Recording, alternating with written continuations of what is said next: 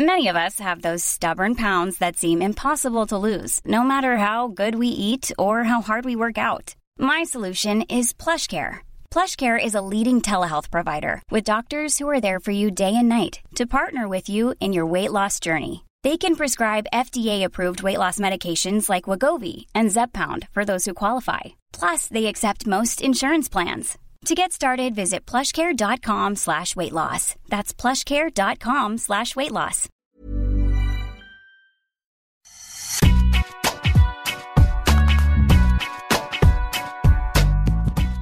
Bonjour à toutes, bonjour à tous, bienvenue dans Deep Impact, votre podcast tennis sur Eurosport. Je suis Anne Boyer, journaliste de la rédaction, et j'ai la chance aujourd'hui d'être accompagnée de notre incontournable Arnaud Di Pasquale, le pilier de cette émission. Salut Arnaud. Salut Anne. Pour débattre avec Deep cette semaine, deux journalistes de la rédaction d'Eurosport, un homme dont la fille jouera peut-être en double mixte à Roland Garros avec Raphaël Nadal Junior en 2042, Bertrand Millard. Salut Bertrand. Salut à tous. Euh, L'objectif, c'est de gagner Wimbledon en simple en 2042, mais pourquoi pas aussi le mixte à Roland Garros. Avec Raphaël Nadal Junior. Et le Benjamin de l'équipe, pas encore tout à fait remis de la retraite de Roger Federer, Maxime Battistella. Salut Maxime. Salut à tous. Mais comment peut-on s'en remettre? C'est la grande question, insolvable. Cette semaine, euh, dans Deep Impact, nous allons revenir sur la forme éblouissante de Novak Djokovic depuis qu'il a repris la compétition. Après Tel Aviv, il vient de remporter Astana, un deuxième titre consécutif, le 90e de sa carrière. Après s'être interrogé la semaine dernière euh, sur sa capacité à tout rafler en cette fin de saison, on a donc quelques éléments de réponse plutôt solides. Et nous allons donc nous demander aujourd'hui s'il existe un joueur en cette fin de saison pour battre le Joker, pour rivaliser avec lui. Ce sera notre débat. La stat de jeu cette émat portera sur une fin de série pour Carlos Alcaraz, battu au premier tour d'Astana, ce qui mènera à notre question qui fâche du jour. L'Espagnol numéro un mondial a-t-il déjà les épaules pour assumer ce nouveau statut de numéro un? L'œil de Deep portera enfin sur euh, un joueur qui s'invite dans le top 10 mondial pour la première fois de sa carrière. Je vous rappelle que ce podcast est à retrouver sur toutes les bonnes plateformes d'écoute, Spotify, Deezer, Acast, Apple Podcast. Abonnez-vous, n'hésitez pas à nous laisser un commentaire et vous retrouverez également sur eurosport.fr des extraits vidéo de cette émission. J'ai gagné le toss et j'ai choisi de servir, alors Deep Impact, c'est parti. On va démarrer euh, cette émission donc avec celui qui ne cesse de nous impressionner, messieurs Novak Djokovic, vainqueur euh, dimanche du tournoi d'Astana, son 90e titre. Après une drôle de saison où il a beaucoup moins joué que d'habitude, le Serbe arrive dans une forme étincelante en cette fin de saison, avec euh, une fin de victoire plus forte que jamais. Vous vous êtes posé la question la semaine dernière dans Deep Impact, Novak Djokovic va-t-il tout rafler en cette fin de saison en indoor? Il venait alors de remporter le tournoi Tel Aviv pour sa reprise officielle après son 21e titre en Grand Chelem à Wimbledon. Il vient de confirmer donc son retour euh, au premier plan euh, face à Tsitsipas en finale dimanche. Un succès en deux manches. Le Serbe semble donc bien décidé à tout gagner après avoir été privé de compétition pendant deux mois. Il en a les moyens vu le niveau de jeu proposé. On va donc se demander aujourd'hui s'il existe un joueur de son niveau. Y a-t-il un, joueur, euh, messieurs, capable d'empêcher le, Serbe de, tout rafler, à commencer par ce Masters de fin d'année qui lui échappe depuis un petit moment, depuis 2015 Bertrand, je, oui, un joueur. Il s'appelle Novak Djokovic. euh, je pense que c'est un peu lui-même qui peut, qui peut être battu. Bon, après, attention, à la demi-finale contre Medvedev, on a vu qu'il est quand même pas passé loin de perdre. Il y a une volée dans le filet, là, en fin de tie-break, quasiment inratable, qui donne balle de match, sinon euh, aux Russes. Derrière, il abandonne euh, parce qu'il a, a mal aux ischio. Il s'est fait mal aux ischio pendant le tie-break, mais il y avait, il y avait, c'était un match à très haut niveau, mais il y avait match, très clairement. Donc, Medvedev a rejoué euh, la semaine dernière un, un, très bon niveau. C'est une très bonne nouvelle pour le tennis euh, mondial et je pense qu'il a fait certainement un de ses meilleurs tournois de la, de la, saison, en tout cas en termes de niveau de jeu. Alors malheureusement, il est blessé, donc il faudra voir combien de temps ça va durer. Mais voilà, déjà Medvedev a montré qu'il pouvait faire jeu égal avec euh, avec Djokovic, donc éventuellement le battre. Après, pour le reste, Alcaraz, effectivement, battu au premier tour, a pas donné beaucoup de garanties pour l'instant en indoor, mais voilà, il n'y avait pas forcément la motivation euh, euh, au rendez-vous, voilà, et ça peut arriver. Il faut mettre ça sur le compte d'un mauvais match. Ça peut arriver aussi de temps en temps. C'était son premier vrai tournoi puis sa victoire à l'US Open. Il faudra digérer aussi ce, très grand titre quand même pour lui. Et pour le reste, bah, on aura un Tsitsipas qui a été dominé assez nettement. Et puis, voilà, les autres joueurs, effectivement, semblent pas forcément euh, en mesure d'inquiéter Nada, d'inquiéter Djokovic en, indoor. Je peux dire Nadal parce qu'il est qualifié aussi pour le Masters, mais voilà, en indoor, euh, on sait que c'est pas du tout sa meilleure surface, qu'il a jamais réussi à, briller euh, dans cette épreuve. Et puis il y a l'aspect statistique, hein, ce fameux sixième égalé, égalé Federer. Ça fait sept ans que Djokovic voudrait le faire et n'y parvient pas. C'est peut-être l'année ou jamais. Là, il est frais, il est très frais parce qu'il a peu joué, motivé comme jamais. Je pense qu'il a, il, il, un point d'honneur à vouloir être dans les huit euh, à la race au moment du Master, que pour l'instant il n'y est pas, il est dixième, mais il se qualifie grâce à Wimbledon. Et je pense que lui, il a envie d'être dans les huit, voilà, pour vraiment euh, dire voilà, je, je, mérite ma place parce que je suis dans les huit. Et, voilà, il va être très très dur à, aller chercher avec cet objectif euh, qu'il a depuis très longtemps d'aller chercher enfin ce sixième titre au Masters et d'égaler Federer. C'est difficile de, contredire l'ami Bertrand là-dessus. pour la bonne et simple raison qu'il y a donc en fait, euh, Djokovic donne l'impression d'avoir réponse à tout. Réponse à tout, euh, non seulement à l'échange, mais aussi euh, en fonction des conditions qui peuvent être différentes. À Tel Aviv, c'était très rapide. Enfin, très rapide, c'était rapide. On va moduler un peu. C'était rapide. Et à Astana, c'était très lent. Et dans les deux types de conditions, finalement, il a été aussi efficace. sa capacité à, à retourner est sans égal et euh, son, son, service, euh, qui est euh, primordial en indoor, est d'une précision assez hallucinante. Contre Tsitsipas, il a servi 79% de première balle. Je ne sais pas si vous vous rendez compte, 79%, 4 fois sur 5, tu te prends une première balle. Quoi.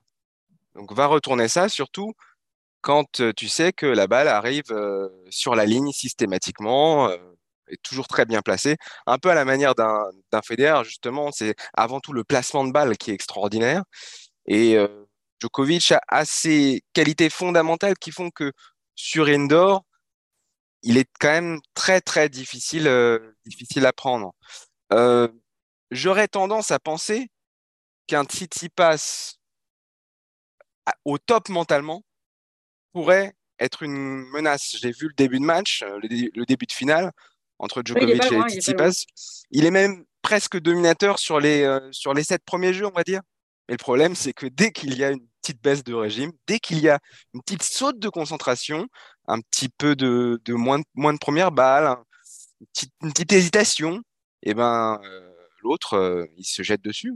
C'est un, puis mentalement aussi. C'est un animal à sang-froid. et il va manquer un joueur qui lui pose des problèmes au Masters, qui est Zverev. Il a battu en finale une année et qu'il avait battu le dernier dans un super match en demi, qui a vraiment lui vraiment la capacité de faire des très très grands tennis en indoor.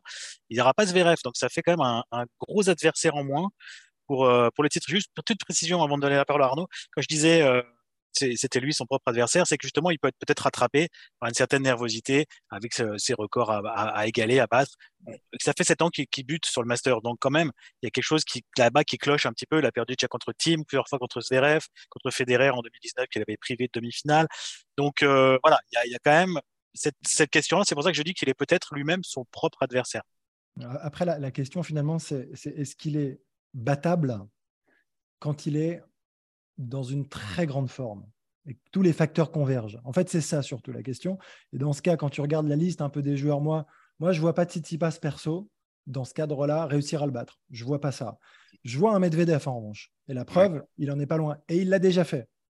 Euh, je pense que Medvedev, qui est vraiment, euh, qui se lâche complètement, libéré euh, et capable, voilà, on l'a déjà vu, d'aller le battre. Ensuite, il y a Zverev, c'est ce que disait Bertie, en effet, et un Kyrgios en folie, pareil. Mais si tu regardes le reste, tu n'as pas l'impression que ce soit jouable. Tu as l'impression que s'il est, encore une fois, dans ses dispositions, où il a le couteau entre les dents, c'est ce qu'on disait déjà la semaine dernière, où il a, envie de se prouver et de prouver, parce qu'il a toujours cette volonté, je crois quand même, de prouver à tout le monde que c'est le meilleur. Moi, intrinsèquement, quand il est euh, dans cet état d'esprit, avec euh, ses sensations physiquement, toute la fraîcheur physique et mentale hein, dont on a parlé aussi, bah, j'ai quand même le sentiment que c'est le meilleur point, en fait. C'est le meilleur. Et sur toutes les surfaces, tu parlais des surfaces, euh, Maxime, bah, on le voit bien, c'est quand même euh, le mec qui est capable de gagner euh, à Roland comme à Wimbledon. Et le problème des surfaces se pose quand même beaucoup moins que pour certains qui ont une étiquette un peu, un peu plus marquée. Que, bah, ce, qui, ce, qui est, ce qui est tout à fait normal. Lui, il traverse je trouve ces, ces, changements de surface avec une aisance assez, assez phénoménale quand même, parce que son jeu s'adapte à toutes les surfaces, parce que son jeu, c'est probablement le plus complet. On parle de précision, on parle de jeu de jambes, on parle... Et donc, quand, quand mentalement, en fait, il est là, parce que c'est quand même souvent dans la tronche, et quand il y a eu ces baisses de régime euh, c'était quoi? C'était en 2016-2017, je sais ouais, c'est ça. Oui, c'est ça. Et là, et c'était quand même dans la tronche que le problème, euh, que, le problème venait de là. Mais quand derrière, le mec, il arrive à remettre les choses en place, il paraît quand même par moments injouable, Arnaud, un mot sur la, fraîcheur physique, là, parce que justement, le fait d'avoir finalement assez peu joué, puisqu'il a raté l'US Open pour les raisons que l'on sait, euh, et donc il, a, il a eu un été quand même assez, assez tranquille. On a l'impression qu'il a hyper faim fin de jeu, à épreuve même, quand Medvedev abandonne, il est, il est, il est, il est hyper frustré. Pourtant, il gagne, mais il est hyper frustré parce qu'il voulait finir le match, il voulait s'expliquer vraiment sur le terrain, il, gagnait sur le terrain. Ouais, il était, à la il était vraiment dégoûté. Quoi. Donc, est-ce que cette, euh, cette fraîcheur, toi qui as, qui fait des saisons, des saisons longues, et là, en fin de saison, il y en a quand même pas mal qui sont un peu cramés. Je pense à Casper Ruud, par exemple, qui a l'air d'être complètement rôti. Euh, ah oui, bah, il a joué, il a dit lui-même, il a dit lui-même qu'il jouait trop, que l'année prochaine il ferait mieux. Tsitsipas qui joue énormément aussi, etc. Est-ce que ça, ça peut compter, ça aussi, cette fraîcheur physique et mentale? Bah bien sûr, évidemment, et plus que jamais. Enfin, on en a un peu parlé la semaine dernière, mais vraiment, c'est ça. Moi, je pense que ça, y contribue énormément. C'est-à-dire que par rapport aux autres, ça n'a rien à voir. Tous ceux qui ont joué, bah, comme d'habitude presque, hein, ou parfois, après, il y, en a certains, et là, ceux que tu as, cités, là, ceux que as voilà, ils vont devoir revoir un peu leur copie quand même de temps en temps parce que sinon, euh, euh, tu ne peux pas arriver en fin d'année à 20-25 tournois en jouant aussi bien. C'est pas possible. Et d'ailleurs, ces joueurs-là, après, euh, quand on parle, souvent on a parlé du Big Four, ils ont toujours quand même beaucoup moins joué. Hein. Dès qu'ils ont beaucoup gagné, il y avait quand même moins de tournois à la fin, ce qui est, assez cohérent. Là, c'est un peu bah, contre son gré, évidemment, sauf qu'il arrive dans des dispositions qu'il n'a jamais rencontrées, donc il est frais comme jamais, avec la faim, évidemment, l'envie. Euh, mais moi, je crois qu'après, c'est, surtout un mec de challenge, en fait. Il a besoin d'avoir. Euh, je ne sais pas si on peut parler. De, c'est carotte, mais c'est quand même un objectif énorme. Et, ils sont nombreux là pour lui, au fond, euh, alors qu'il a été. Pour, j'imagine qu'il vit ça comme une injustice, qu'il a été écarté contre son gré, de, de, de, grand chelem, ce qui est quand même colossal, considérable dans l'époque dans laquelle on vit, encore plus. Et il a quand même envie, je pense, plus que jamais, de montrer que c'est, le meilleur. Et c'est comme ça qu'il, fonctionne. Je crois que c'est à chaque fois pareil. Et quand il rentre dans cet état d'esprit, il est inarrêtable. Et là, c'est ce qu'on disait aussi, sur des tournois qui ne sont pas des plus euh, hautes catégories, des plus, des plus fortes, réussir à tenir comme ça euh, le cap sur Tel Aviv, enchaîné sur Astana comme ça, moi je trouve ça plus, plus que monstrueux de pas flancher à aucun moment. En dehors de ce match contre Medvedev, le reste, bah, se promène quand même. Tu sens qu'il ne peut rien lui arriver. Et là, Nos sens son niveau de jeu, parce que le plateau Astana était plus élevé qu'à Tel Aviv et il a haussé le, niveau de jeu en même temps que celui de ses adversaires. C'est sûr, c'est sûr, mais en fait, ce qui est, ce qui est, ce qui est frappant, c'est aussi ses réponses aux, aux questions qu'on lui pose en conférence de presse, notamment sur sa motivation sur ce dont tu parlais là, Arnaud. Il dit Est-ce que vous avez plus faim parce que vous, n'avez pas, pas joué beaucoup cette année? Oui. oui, oui, j'ai plus faim. Oui, j'ai envie d'aller chercher des records. Oui, j'ai envie de montrer à ces jeunes-là que c'est toujours moi le numéro un. J'ai beau être numéro 7 là actuellement. dans l'esprit, dans mon esprit, c'est moi le patron. Et donc ça, c'est très très important chez lui. C'est une source de motivation. mais même, je crois que dans l'esprit des autres, c'est encore, le patron. mais bien sûr. Aujourd'hui, c'est pas le classement qui fait le patron. Exactement. Et c'est vrai. On le voit quand ils entrent sur le cours. Hein. Exactement. Ce qui est fabuleux, c'est que c'est le même discours, Maxime, que tu viens de dire. c'est marrant que j'ai l'occasion d'en parler dans un, dans un, entretien que j'ai eu avec un, un, garçon qui est en train d'écrire un livre sur Novak Djokovic. Et, euh, et, et, et, demandé un peu mon, voilà, vision de Djokovic. Et je lui disais qu'en fait, moi qui ai eu la chance de le commenter dès, le début de sa carrière, dès le début, il a eu ce discours. À 18 ans, il avait le même discours. Enfin, pas celui qu'il a aujourd'hui, du vieux qui veut encore battre les jeunes, mais du jeune qui voulait battre les anciens. Il, est, il est arrivé en disant, je peux tout gagner. J'ai pas peur de Federer, j'ai pas peur de Nadal, j'ai peur de personne.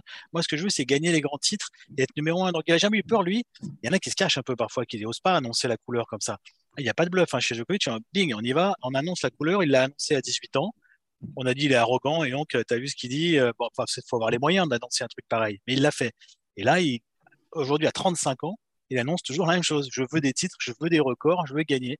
Euh, ça assez, euh, assez formidable quand même d'avoir ce discours-là. Il y a, un nouveau record, hein. c'est celui du ratio de victoire sur le circuit euh, masculin. Il a battu euh, Raphaël Nadal, bon, pas grand-chose. Hein. Nadal qui était à 83,281, Joko est à 83,293. Mais pour le symbole, il passe devant Nadal, c'est Borg qui est en troisième position. ça peut encore bouger. Avec une autre génération. Oui. C'est encore provisoire. Mais on parlait, juste ce petit, petit point, on parlait de fraîcheur physique et, et mentale. Euh, c'est lié, hein, forcément. Quand on est plus frais physiquement, mentalement, c'est plus facile euh, d'aborder une compétition, même si on a un petit, on est un peu frustré par le fait de ne pas avoir gagné les sept années précédentes. Euh, mais il y a un autre joueur qui est un peu dans cette situation. C'est justement celui que tu évoquais tout à l'heure à Bertrand, c'est Medvedev. C'est-à-dire que Medvedev, il n'a pas, il a pas joué Wimbledon. Vrai, Medvedev, il, a, il s'est fait éliminer en huitième de finale à l'US Open.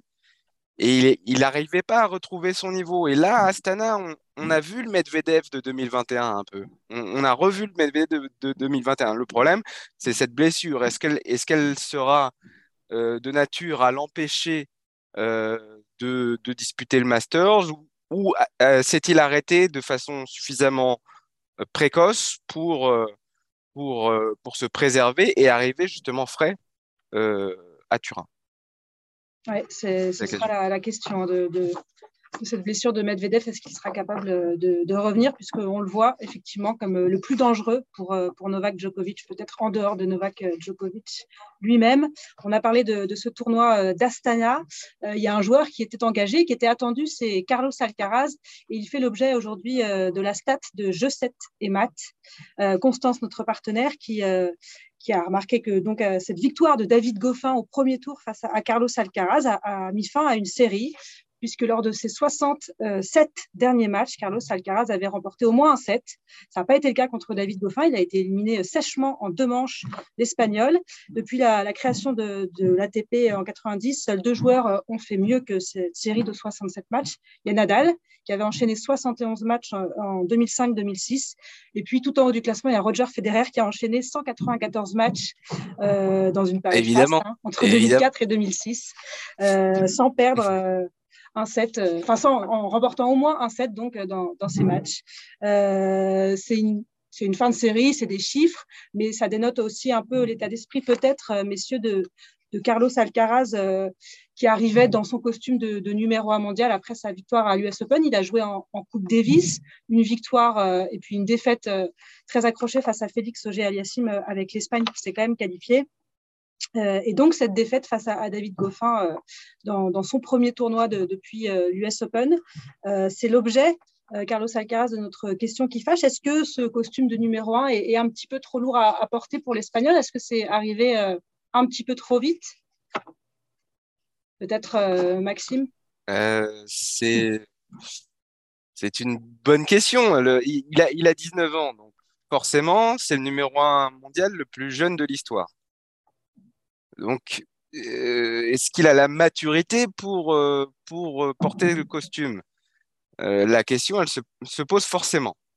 maintenant, c'est quand même un phénomène. Il apprend très, ah très, oui, vite. On remet pas en cause le phénomène. Il, apprend très, très vite.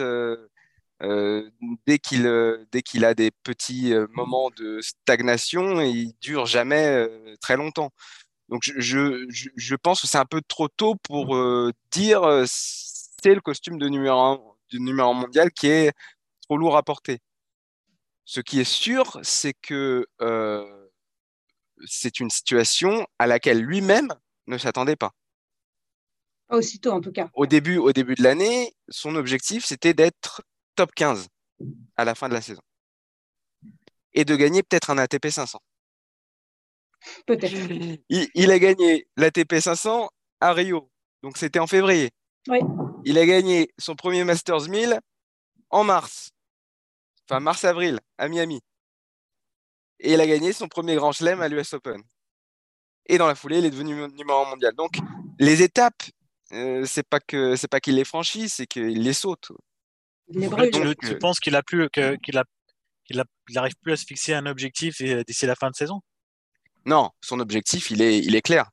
C'est de rester numéro mondial jusqu'à la fin de la saison. Est-ce qu'il en sera capable? Là est la question.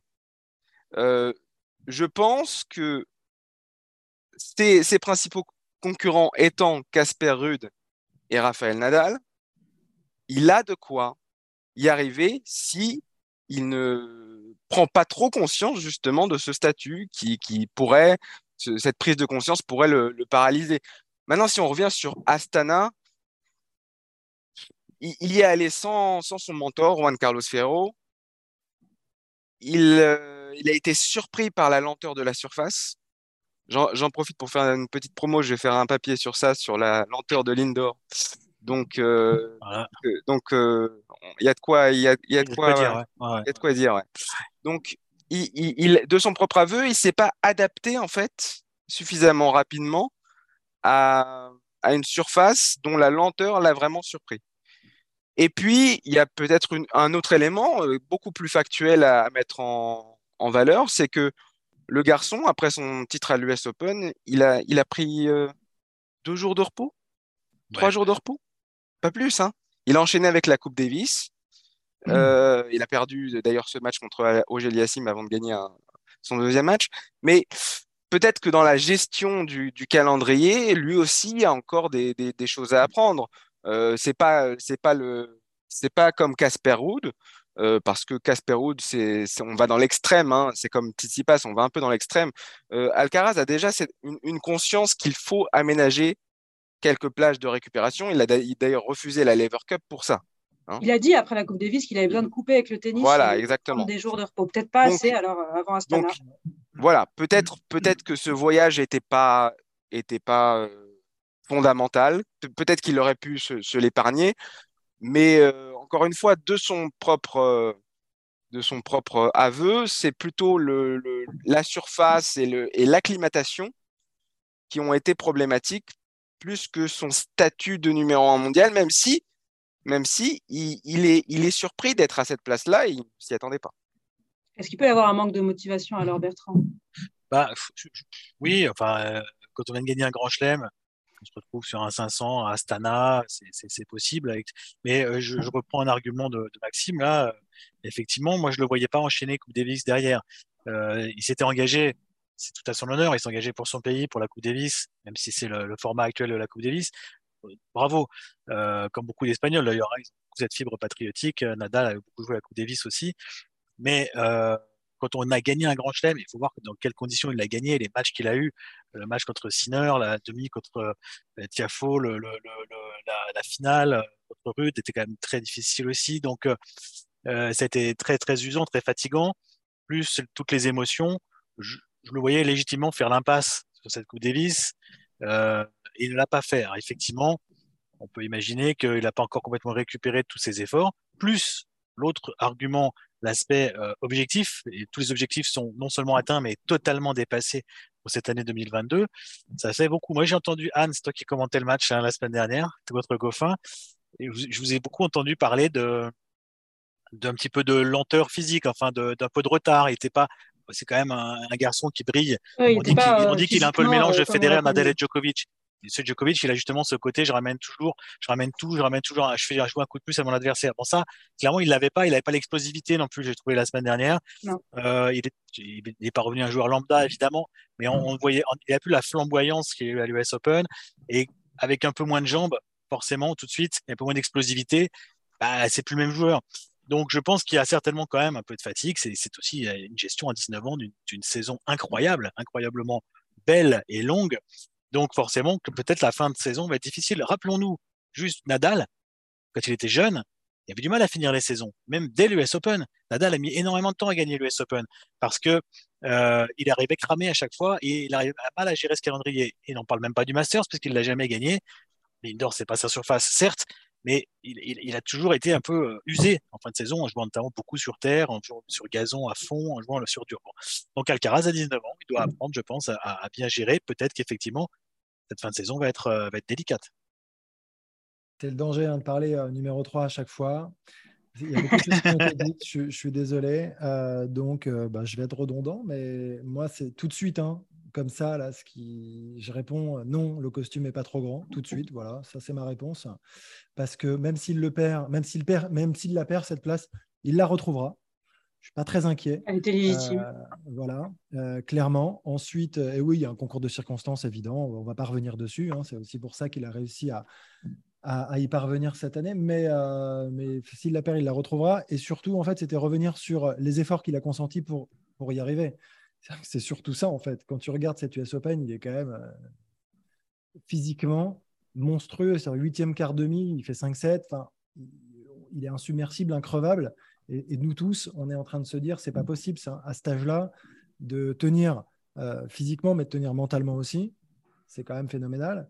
Et derrière, euh, d'enchaîner. Alors, moi, je trouve, comme l'a comme dit Bertrand, aller en Coupe Davis, quelle que soit la, formule, on s'en fout. Bravo. Moi, je, suis, je trouve ça hyper, hyper fort. Et c'est beaucoup plus difficile de décliner une sélection à 19 ans euh, que, que, à, 30, à 30 ans passés où tu en as joué quelques-unes. Hein, ok Donc là, c'est quand même assez délicat, je trouve. Donc, c'est très bien qu'il y soit allé, même si on ne la soutient pas, celle-ci, euh, mais c'est bien. Ensuite, euh, qu'il est enchaîné parce qu'il euh, est engagé à Astana, c'est le jeu, c'est comme ça aussi. Je pense qu'il est encore en phase, malgré tout, malgré sa place de numéro mondial, en d'apprentissage sur certains points, clairement, évidemment. Et ça, c'est avec son staff, je pense qu'il y aura le débrief. Je pense qu'en termes d'objectifs, je suis vraiment pas inquiet. Quoi. Quand tu vois à, quel point il arrive à se remobiliser très vite, quand euh, je trouve qu'en plus ses analyses sont toujours très justes, euh, c'est hyper mûr. Euh, quand il perd à, Bercy contre Gaston, il en veut à personne, c'est normal, c'est à moi de, faire les efforts, de me retrousser les manches, de bosser et de revenir avec le couteau entre les dents. À chaque fois finalement qu'il lui arrive un truc, une sorte d'imprévu, parce que, et heureusement d'ailleurs, il, y en aura d'autres, à 19 ans, heureusement qu'il en rencontre, bah, il trouve toujours les parades. Donc, à chaque fois, ça la renforce. Et, ce n'est pas le cas de tous les joueurs, c'est le cas des plus grands. Et, donc, dans la durée, j'ai aucune inquiétude. Le costume, ouais, peut-être aujourd'hui, euh, aujourd'hui, il a réussi à, y parvenir avec beaucoup d'avance, finalement. Et, euh, à la surprise un peu générale, et c'est le premier à être surpris, bah, il, va, essayer de garder. Euh, de garder ce rang. Ça va pas être simple, mais il va essayer. Mais derrière, ce que je veux dire, c'est que quand tu vois ce, dont il est capable de faire, quand tu vois son état d'esprit, son entourage, cette espèce de stabilité, cette volonté de, progresser, il y a quand même euh, beaucoup de chance. Enfin, je ne sais pas ce que vous en pensez. Que, un, il y revienne s'il la perd, et deux, qu'il la tienne même longtemps, à mon sens.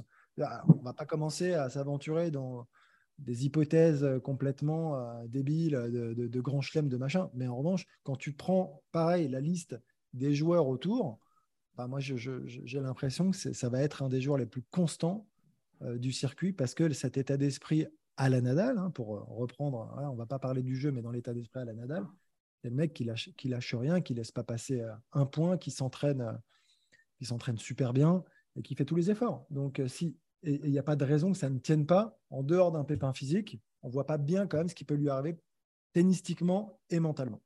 Oui, c'est sûr.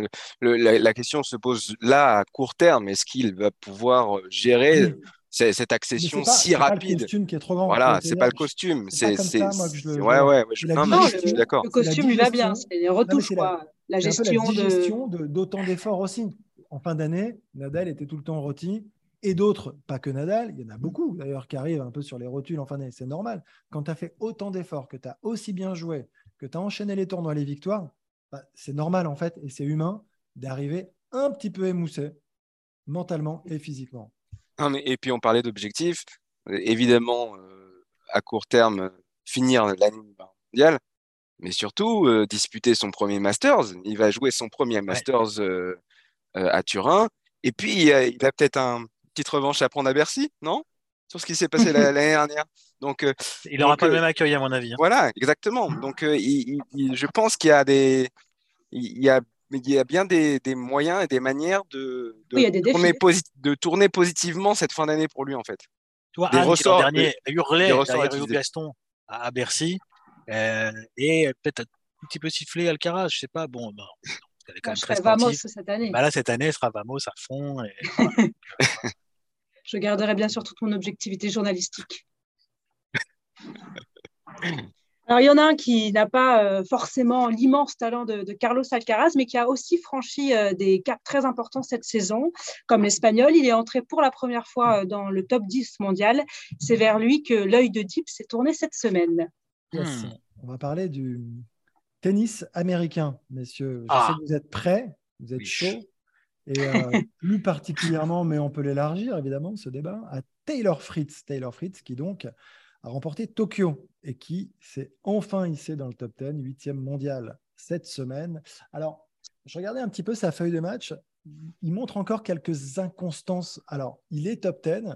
On sent qu'il y a plein de progrès. Il y a eu ce match aussi. Je, crois que Bertrand, tu l'avais, non, tu l'avais forcément pas commenté, mais on l'avait, non, celui à Wimbledon, vu que on ne commande pas à Wimbledon. je l'ai vu, en revanche, je l'ai vu. c'était ça. Alors, on en avait parlé peut-être. Ça devait être ça et où tu disais que c'était un match pour lui imperdable. Ah ouais, ouais clairement. Hein, imperdable, et que finalement, il l'a perdu. Et, donc, c'était, il y a eu quelques matchs aussi très importants, mais qui finalement n'ont pas euh, entaché un petit peu cette, cette confiance en lui cette année, et on l'a senti vraiment en, en, progression constante. Et c'est tout sauf une surprise finalement de le voir aujourd'hui dans le top 10, Taylor Fritz. Et euh, on a souvent besoin de locomotives. Ça suit derrière, n'est-ce pas? Oh là là. Exceptionnel. Il passe le relais. Alors, j'ai fait du Boyer, regardez. Super, ben, on va tous euh, comme ça passer la. Moi, je repasserai la patate après à, Maxime. Non, non, on a. Euh, on a eu cette euh, semaine, alors là je vais reprendre un peu les statistiques, là j'ai commenté pour de bon cette fois-ci le, tournoi de Tokyo et donc notamment la finale. C'était la cinquième finale 100% américaine en 2022 et c'est pas anodin parce que c'est la première fois depuis 20 ans. C'est la première fois depuis 2002 qu'il y a cinq finales avec deux joueurs américains dans cette finale. Et la saison n'est pas finie. Donc il pourrait, euh, ce record, enfin, ce n'est pas un record, mais ça pourrait être euh, peut-être encore mieux que 2002. C'est aussi seulement, c'est seulement la deuxième finale d'un ATP 500, il faut le savoir, depuis la création de cette catégorie entre deux Américains. Pour monter quand même à 2010 à Memphis, une finale entre Isner et, et Et puis, il y a quelques joueurs américains des jeunes qui ont gagné leur premier titre cette année. C'est le cas de Brooksby, c'est le cas de Nakashima qui progresse beaucoup, c'est le cas de Maxime Cressy qui a gagné sur le gazon, qui a également fait une très belle saison. C'est un des meilleurs serveurs du, circuit. Ils sont neuf américains dans le top 50. Alors évidemment, neuf dans le top 50, ça se voit pas beaucoup quand vous n'avez pas euh, la tête d'affiche qui est dans le top 5 ou qui, euh, qui a gagné un grand chelem. c'est vrai. Euh, la France a beaucoup connu cette situation d'avoir 15, 16, 17 joueurs dans le top 100. Euh, là, les Américains sont en train de revenir. Ils reviennent en force parce qu'il y a quand même eu euh, un énorme creux. Et à un moment donné, il n'y avait que Isner quasiment qui était l'arbre qui cachait la forêt. il n'y avait, pas grand monde. Donc, effectivement, retour au premier plan parce qu'il y a Fritz dans le top 10, mais il y a aussi Tiafo qui est 15e, qui sont même deux dans le top 20, deux dans le top 15 même. Fritz euh, fait une saison qui, était extrêmement solide. Est-ce qu'il peut gagner un grand chelem? Je ne crois pas en l'état. Mais en tout cas, il a déjà fait quart. Il a eu la possibilité d'aller en demi à Wimbledon. Donc, il est quand même en, forte euh, progression. Et c'est sympa, je trouve, pour les Américains parce que eux, ils ont été habitués là-bas.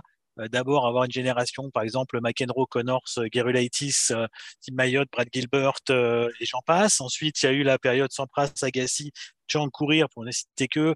Il y avait Krichtin aussi dans, la génération d'avant, Jimmy Arias. Bah, vous voyez, tous ces joueurs-là, c'était des joueurs qui étaient top 10 largement, qui gagnaient des, beaucoup gagnaient des grands chelems. Donc, quand on était habitué au caviar, bah, c'est difficile de repasser à, à l'ordinaire.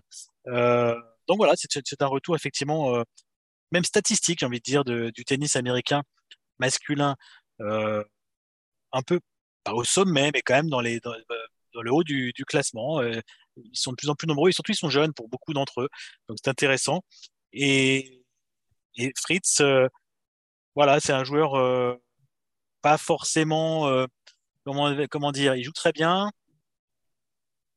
Voilà, il, c'est pas le plus charismatique. Bah, charisme, c'est pas tellement le charisme. Moi, je trouve que c'est un garçon aussi intelligent et tout, mais son jeu n'est pas forcément aussi flamboyant que celui d'un Tiafo, par exemple. Hein, peut-être un peu, peut-être un peu moins s'amuser ou peut-être un peu plus s'ennuyer en le voyant jouer, en voyant jouer euh, Tiafo. Mais par contre, c'est très efficace. Ça l'a été plus euh, que, que celui de Tiafo justement sur cette finale. Et on continue à travailler. Et là, il a atteint un objectif. lui, par contre, il a atteint un objectif. On parlait d'objectif, top 10. Moi, je lui avais posé la question à Monte Carlo. Tu es presque top 10. Enfin, je m'étais un peu trompé. Je disais top 10 et je suis presque. Et il me dit almost, almost, parce qu'il me dit je suis 12e et c'est encore, euh, c'est pas encore fait. Mais je sentis que ça avait vraiment, il, connaissait son classement, quoi. Et là, il a tweeté et tout, euh, ah, top 10. Personne ne pourra me l'enlever, etc. Enfin, mm. c'était vraiment son objectif. Donc maintenant, à lui aussi de se fixer de nouveaux objectifs, n'est-ce pas, Maxime? On parlait de, de barrière psychologique quand on parle de top 100. pour lui, je pense que la barrière psychologique, c'était le top 10. Oui. Il a à, avoir sa joie après sa demi-finale gagnée. C'est comme s'il avait gagné le tournoi. Euh, c'était impressionnant. Hein. il savait, il savait que s'il gagnait cette demi-finale, il serait euh, top 10. Et, il est qualifiable au Masters aussi actuellement. Grâce et voilà, il est, il est, il est actuellement septième à la race, ce qui est actuellement, comme tu l'as rappelé tout à l'heure, la dernière place qualificative, puisque l'ami Novak Djokovic est dixième à la race et qu'il est déjà qualifié en tant que vainqueur de Grand Chelem. Donc il n'y a que sept places. Donc il n'y a que sept places, euh, pour l'instant en tout cas. Euh, donc euh, Fritz, Fritz dans le top 10, ce n'est que justice sur son année. Déjà, quand on gagne un Masters 1000 devant son public en battant Rafael Nadal en finale, certes, un Rafael Nadal un peu blessé, mais quand même, c'est pas anodin. Et ensuite, se relever de ce qu'il a vécu à Wimbledon, c'est pour moi c'est fort mentalement. C'est fort. On, parlait de Medvedev et de son année, mais Medvedev c'est c'est pas vraiment relevé de sa finale de l'Open d'Australie jusqu'à Astana en tout cas. Il a il a eu une année difficile euh, après après avoir mené 2-7-0 en finale contre Nadal euh, à Melbourne. La, suite, euh, ça a été difficile pour, pour Medvedev à, digérer, malgré son statut à un certain moment de numéro 1 mondial. Justement, il s'est jamais vraiment approprié cette place-là parce que il, avait le sentiment d'avoir d'être passé à côté de quelque chose d'immense. Eh bien, Fritz aurait pu avoir le même sentiment après Wimbledon. Il aurait même peut-être dû, je n'en sais rien, il aurait dû gagner ce match, ça c'est sûr, euh, face à un Nadal très diminué, encore plus, à mon avis, à Wimbledon qu'à Indian Wells. Euh, eh ben, euh, eh bien, il s'est, il il remis, il s'est remis euh, au travail, il, il, a, il a rebaissé la, tête et, et il a gagné à, Tokyo. Il a gagné en plus dans des conditions c'est ça, ce que dire. qui étaient particulières. C'est-à-dire qu'il était en quarantaine la semaine précédente à Séoul. Il avait contracté le Covid et il a été libéré euh, la veille. Il a voyagé le jour même le jour même euh, à Tokyo, le mercredi, et il a joué euh, quelques heures après, dans la foulée. Et, ses deux premiers tours, il les a gagnés très, très difficilement en, 3-7, euh, très irrégulier, justement, parce qu'il manquait de rythme et peut-être encore, encore affecté par, par des petits symptômes. Et puis, il a eu cette chance-là d'avoir ce repos en quart de finale parce qu'il était censé affronter Kyrgios, qui s'est blessé au genou et qui a déclaré forfait. Et cette euh, petite pause dans sa semaine lui a permis de refaire, à mon avis, le, plein d'énergie pour, pour, pour le, dernier carré. Et dans le dernier carré, il a été, euh, il a été flamboyant. Euh, il n'est il est pas. oui, il est, moins, il est moins sympa à avoir joué que Tiafo parce qu'en fait, il, il n'a pas ce coup ou cette, cette impression de facilité que peut dégager un, un Tiafo, un Kyrgios. il, il, est, il est très il est très solide. Il est solide, c'est exactement ce que j'allais dire, c'est l'adjectif. Hein. Il est très solide. Euh, maintenant, ce qui est, ce qui est, ce qui est bien, ce qui est bien pour le, pour le tennis américain, c'est que même si ce n'est pas une locomotive du type Sampras de l'époque, justement, la dernière grande époque américaine, encore, Taylor Fritz, c'est une locomotive parce qu'il est dans le top 10 maintenant. Et ils peuvent avoir l'ambition logique, peut-être l'année prochaine, d'avoir deux Américains dans le top 10 avec Tiafo en tout cas. Et puis pourquoi pas plus avec des Corda, des, euh, des Brooksby, des Nakashima. Euh, euh, Bertrand parlait de 9 dans le top 50, mais dans ces 9-là, il n'y en a qu'un seul qui a plus de 30 ans. C'est hmm. John Isner. Ouais, c'est vrai. Qu'un seul. Sinon, ils ont tous 25 ans ou moins. Mais Quasiment, en tout cas. Pour parler, pour parler de l'âge, je sais pas, moi, ce qui me, ce qui me revient, c'est qu'en fait, on se disait, et ça fait des années qu'on en parle de cette génération, et on se dit, mais comment ça se fait qu'ils n'arrivent pas encore et jusqu'où ils pourront aller? En fait, je trouve que c'est là où, de temps en temps, on a tendance quand même à vouloir des parcours un peu similaires. dès qu'on a un jeune de 19 ans qui joue bien, à 20 ans, il faut qu'il soit là, à 21 ans, il y a des temps de passage, il y a des machins qu'on impose parce qu'il y en a d'autres qui ont réussi à, aller aussi vite. Et je pense que malgré tout, cette génération-là, ils l'ont un peu subi, cette pression de manière directe ou indirecte, j'en sais rien, à se dire, OK, on est, les suivants, il faut absolument qu'on soit très fort. Il y, a, il, y a, un creux un peu dans, le système américain aujourd'hui. Donc, ils étaient très nombreux et c'est vrai qu'on se disait, tiens, bah là, ils sont en dehors du top 50. Là, on est en train de se dire, bah, tiens, ça y est, ils sont passés tous dans le top 50. Et là, il y en a un qui rentre dans le top 10. Et finalement, ils sont quand même en train de montrer que tous ensemble, il y a une belle émulation quand même entre eux et ils progressent. Ils ont envie euh, de montrer, et lui le premier, je vous trouve un peu dur, hein, petite parenthèse sur son tennis que, j'aime bien vraiment moi, euh, pour le coup, euh, que je trouve assez sympa. Je trouve que c'est assez fluide. Et j'aime vraiment bien la manière dont il joue. C'est un immense gabarit. Enfin, je ne sais pas si on peut parler tennis de l'avenir, mais c'est pas surprenant de le voir huitième mondial. Moi, j'aime vraiment bien le regarder jouer. Je le trouve loin, enfin, vraiment pas ennuyeux.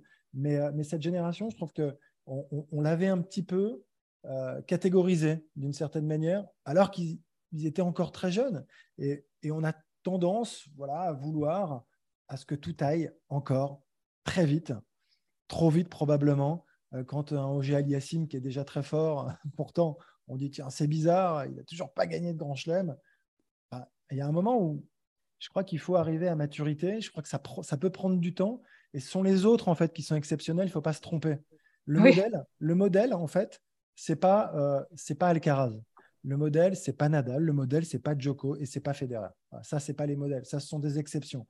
Et le modèle, bah, c'est plutôt ça c'est un mec qui, à 24 ans, arrive dans le top 10 et qui a passé 3-4 ans à passer vraiment des étapes, à travailler, à comprendre.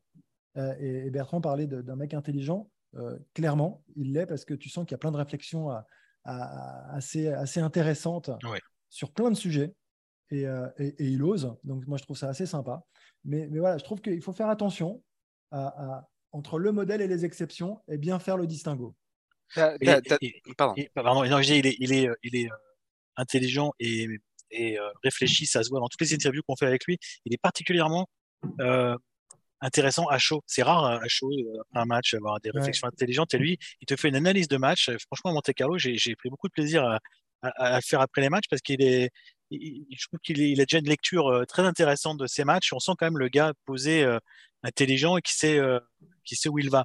Après, pour juste revenir sur ce que disait euh, Arnaud sur l'évolution et les attentes qu'on peut avoir, il faut se rendre compte que les deux, là, ils ont le même âge, Tiafo et, Fritz. Ils, ont, ils sont de la même année, ils ont 24 ans. En junior, Tiafo a toujours gagné. Il a gagné euh, trois fois sur trois. Fait, ils avaient 16 ans, 16, 17 ans. Ensuite, Fritz est quand même passé un petit peu devant, puisque c'est lui qui a été numéro un mondial junior et qui a gagné un grand chelem en, junior. Donc, finalement, entre eux, Tiafo était le meilleur, mais sur les résultats globaux, Fritz était un petit peu meilleur. Et puis maintenant, derrière, en, senior, Fritz a pris largement le dessus sur, euh, sur Tiafo, comme quoi il y a plein d'étapes, effectivement. Euh, et Tiafo, ça se trouve, va repasser devant qui sait, là, dans les deux ans, trois ans qui viennent, parce qu'il est en train de vachement progresser. Donc, euh, c'est, voilà, chacun sa progression. On peut être meilleur en junior, moins bon en senior. Euh, pour pas progresser à la même vitesse. Fritz a progressé plus vite que Tiafo, mais peut-être que Tiafo est en train d'un petit peu le rejoindre. Donc, euh, c'est intéressant, hein, tout ça. Et effectivement, Arnaud a raison. Il faut quand même toujours rester mesuré là-dessus parce que c'est différent pour chacun. C'est sûr, le, le, le, Big Free, c'est l'exception. C'est pas la règle. Le Free, c'est ah l'exception. et, le problème, euh, pour les suiveurs, les suiveurs du, tennis, c'est que on, on, y a eu droit, on y a eu droit pardon, pendant 20 ans. Donc les, les, les, perceptions de ce qui est normal ont forcément euh, un peu changé. Et il y a dans cette, dans cette euh, perception-là une, une, évolution aussi côté américain, c'est qu'ils savent maintenant que ces trois-là, il y en a déjà un qui est parti à la retraite et que les deux autres vont pas tarder à le suivre quand même à court terme, hein, dans les deux, trois ans qui arrivent. Et c'est peut-être aussi ça qui psychologiquement fait du bien à toute cette génération, de se dire, bah, ils ont tout verrouillé pendant des années, nous on arrive, on est encore jeune, on a encore plein d'années devant nous, et euh, on, va, on va pouvoir enfin peut-être exprimer notre potentiel comme on comme on n'a pas pu le faire jusqu'ici parce qu'on a eu des, une idée de ce qui était normal qui était faussée. Voilà. Il y en a un, ancien bon junior américain qui lui arrête le tennis, c'est Noah Rubin. Noah Rubin, il va faire arrêter le tennis pour faire du pickleball. Qu'est-ce que le pickleball? Je ne sais absolument pas. L'objet de notre débat la semaine prochaine. On en parlera. Peut-être que Arnaud va devenir référent pickleball aussi euh, non. à la fédération. Non, ça, ne me concerne pas. pour le moment. le padel, c'est déjà bien assez. Très bien. Eh bien, je crois qu'on a tout dit euh, ou presque sur les sujets euh, que l'on voulait aborder aujourd'hui, messieurs. Merci d'avoir été avec nous. Euh, Deep Impact, c'est terminé. N'hésitez pas à, nous noter, à laisser un commentaire et puis vous retrouvez ce podcast sur toutes les bonnes plateformes et des extraits vidéo sur eurosport.fr. Merci, messieurs. À très vite. Merci, Anne. Merci. Merci beaucoup. À bientôt. À la prochaine.